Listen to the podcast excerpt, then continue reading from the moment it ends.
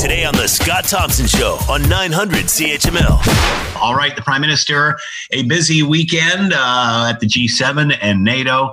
And let's bring in Elliot Tepper, uh, Professor of Political Science, Carleton University. He is with us now. Elliot, thank you for the time. I hope you're well. Thank you, Scott, and same to you. So uh, it, this uh, this set of meetings certainly a different tone than when uh, President Trump was uh, at the helm. Uh, certainly a different uh, take from China as well. What are your thoughts as the G7 is wrapped up? Oh, a lot of different thoughts. the overwhelming message coming out of this is that there's no longer a vacuum in world affairs that invites or can be exploited. Donald Trump created an exploitable vacuum uh, in the views of all the all the people around that table, and it was closed as of these meetings. I suppose that's the the meta message is that not only is America back, but multilateralism is back. That there is no gap uh, that states like China and Russia and Iran and North Korea can fill. And what's China's reaction to all of this? Oh, China is being quite predictable, of course. Uh, they're saying uh, what uh, their quick quick response was the time is long past when a small group of nations can tell the world what to do. And we'll have to remind ourselves what the G7 is. It was created after the economic crises, and uh, it was meant to be the leading industrial democracies of the world, the wealthier countries of the world. So it's not just the West. Uh, Japan is a member of the G7.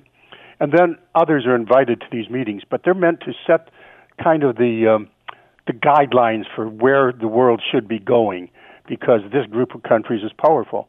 The G20, which is meeting in Rome, does include China. So China is saying, remember, those were the good old days when you could boss people around, but that isn't the, the situation now.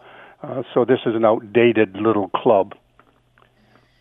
Uh, isn't that exactly what the G7 is saying about the past uh, summit? That um, the days of China not being challenged are gone, have gone by.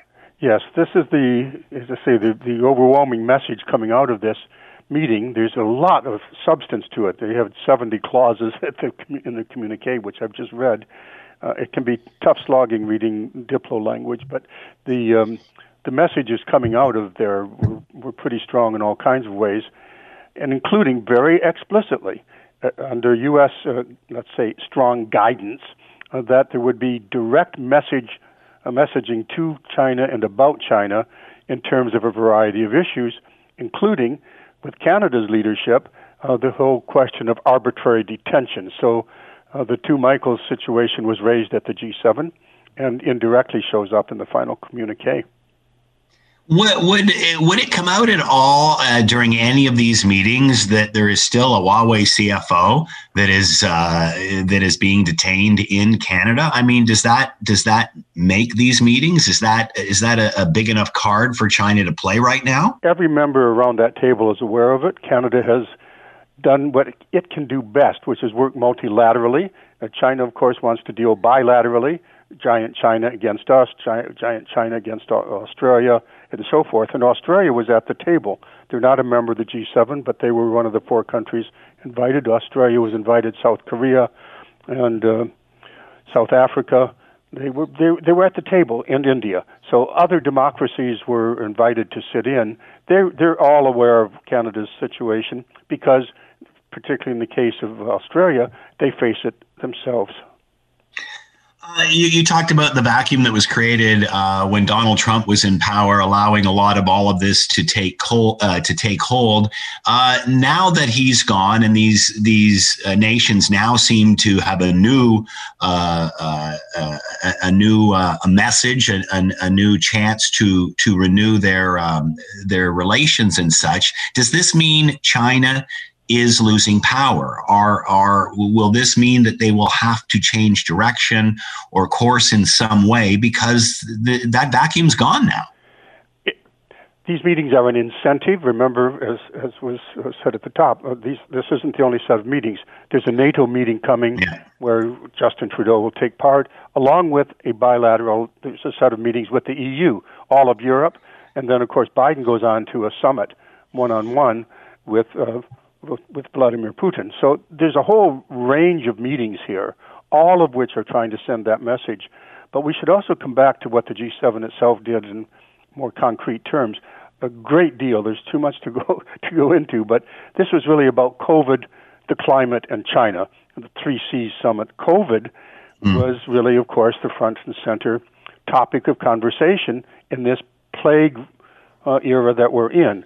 And Boris Johnson made it clear, as as the he's this year's chair, the UK's this year's chair, that he wanted to deal with COVID, and they did in great detail. A lot of material came out, but the central message was that we're not going to be caught flat-footed by this again. There's not going to be a pandemic catch us like this again. Um, they've set up some some various measures to uh, to see to it there's early warning and that their um, equitable distribution of vaccines will be distributed and vaccines will be created more quickly. So a lot of material on COVID here, as there should be, relating also therefore to the recovery of the global cl- uh, economy. So the whole theme of this this uh, G7 was building building back better, and and uh, COVID was certainly there. Climate received a lot of attention. There is a lot of material there on you know lofty goals, how quickly they're going to deal with this, and let's let's get out of coal. But the subtext of the entire session was really about China. On COVID, you know, the United States said, "We're here and we are pledging in advance, and we want to, G7 to support us. We're going to we're going to go in with 500 uh, million shots. We want the G7 to commit to a billion, and uh, that fits Boris Johnson's advance announcement that that's that's what they wanted. And on paper, two billion has now been two billion billion shots have been committed uh, by the G7. So, but what Biden also said is ours comes with no strings attached. So what looks like a COVID announcement mm. becomes also the subtext of the whole meeting. China, because China has been using their um, vaccine diplomacy yeah. to reward their friends and punish their enemies, particularly around Taiwan. Uh, any more on the investigation into China and how we even got here and and and how this all started? Has there been more pressure put on them to uh, be a bit more transparent there? Yes, there's a lot of um, wording in here to strengthen the WHO, and there's explicit uh, wording in the final communique.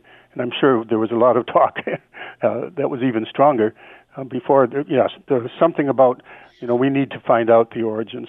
So there, very much China was uh, was on the agenda in terms of, of the origins of COVID, but in also all kinds of other ways. They've set up uh, two things which I think are worth underlining. One is the U.S. got its wish that the G7 endorse, and now it'll go on to uh, the G20 and other other other places, the EU as well. The whole idea that there will now be accountability for multinational firms. So that countries can't do a race to the bottom. There's going to be a minimum global tax of 15% or whatever. So I think that's an interesting outcome. But they also have announced in principle, in principle, that the G7 is going to support basically an alternative to the Belt and Road Initiative. Mm. They're calling it the Building Back Better World, or, wait for it, Scott, the B3W instead of the BRI. So hmm. we are going now to have a much better, higher quality, open, more democratic, uh, uh, transparent process of providing assistance around the world. My takeaway on, on a number of these issues is that uh, these are all very good, but they're also really too little too late.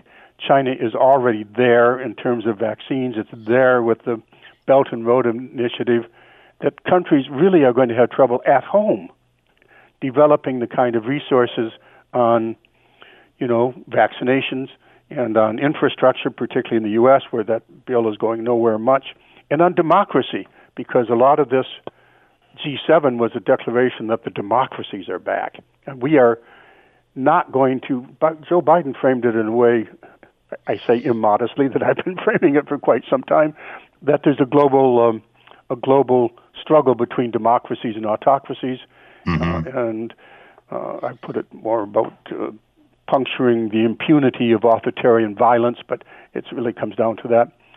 The the push by the democracies to finally get their act together, particularly after Donald Trump's abdication of leadership mm. on those issues, on those issues, um, is one of the notable aspects of the G7 and, and the NATO uh, summits, which is starting now. You're listening to the Scott Thompson Show podcast on 900 CHML. You know, we've talked after going through this pandemic for, I don't know, what are we on? Week number 65 here now for us at home. Um, we've often talked if uh, this global pandemic will bring us together, if it will unite us, and it seems to have done just that. Would you would you uh, hold that same feeling, or is this just a changing in the guard with the U.S.? Well, I think to stay with the theme that we've been discussing, the G7, the uh, Boris Johnson and others, uh, the U.S. weighing in very heavily on it, has really come in saying that we are now going to switch from vaccine nationalism to vaccine equity.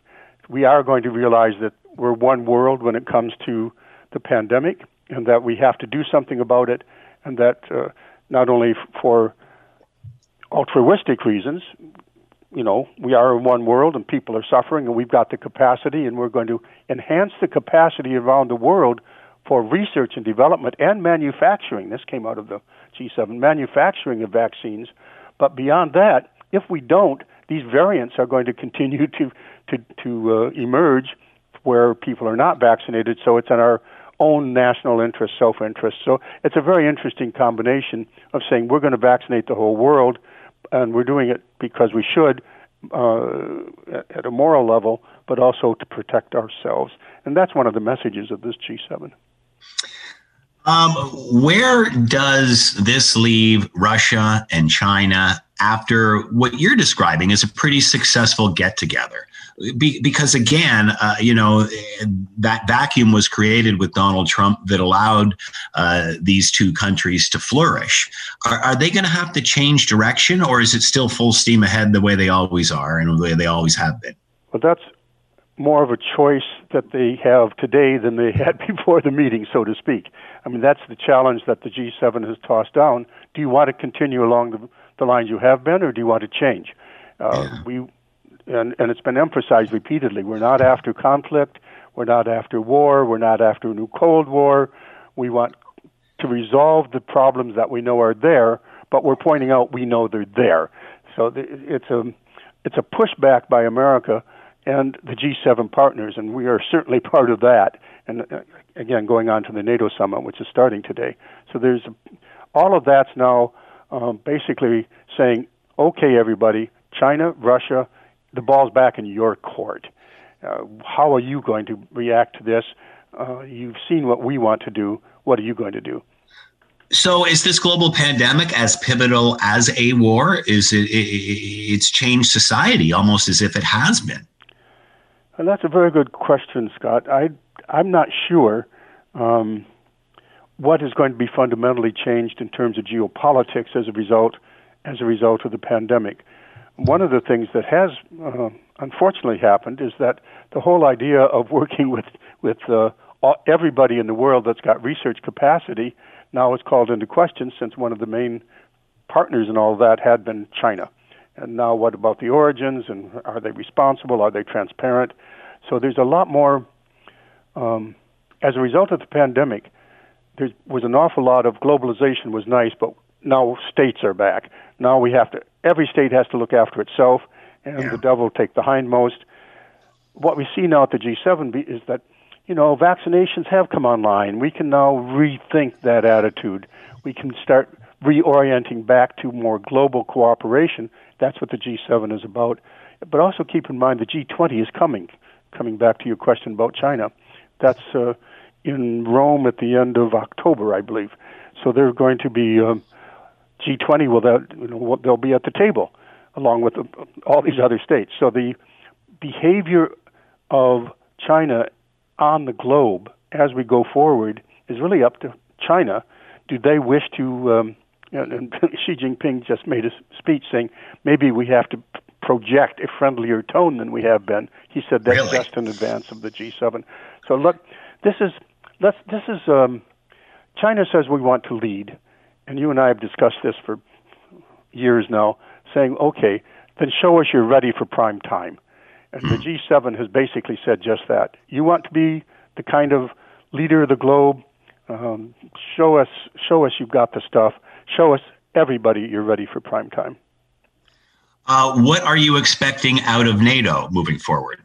I think a lot of the solidarity, uh, discussions that we heard already out of the G7. Uh, the advance on this is that Joe Biden has said before going, we absolutely agree with Article Five that that the you know an attack on one is an attack on all because Donald Trump cast question. He did two things. He said, first of all, NATO is really obsolete. We don't need it. Uh, mm. It's it's it's just sucking up our money. It's one of those one of those entities that are unnecessary and are costly for us. And uh, as a result, a lot of countries, in fact, have pledged to increase their monetary donations.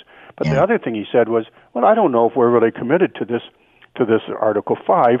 Uh, an attack on one is an attack on all, which is the foundation stone. You know, will America go to war over Montenegro?"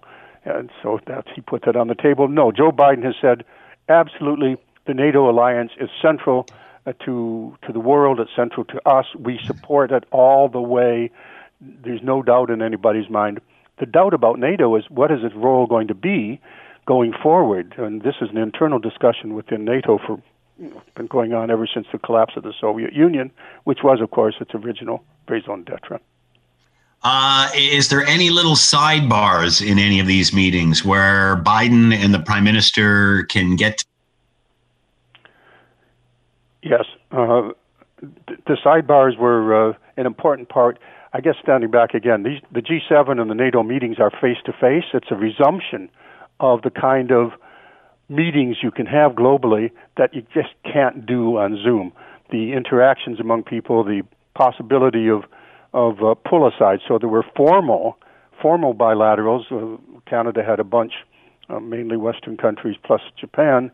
But uh, what about the pull asides? And yes, our prime minister apparently chatted with uh, Joe Biden and raised, uh, according to discussion, both the question of the border and the two Michaels. Hi, Elliot Tepper. This is Will Erskine, who you know very well from off air. Uh, I'm the technical producer for the show for anyone else who hasn't caught on. And uh, it appears that uh, we are having some technical difficulties uh, today, and uh, we're going to have to wrap the interview up at this point. Okay, well, it's uh, a pleasure speaking to both Scott and to you, Will, and good luck. Everybody has, in the one byproduct of the pandemic era is we're all used to technical glitches and trying to overcome that and carry on. yes, it's common ground we can all find uh, moving forward. The Scott Thompson Show, weekdays from noon to 3 on 900 CHML.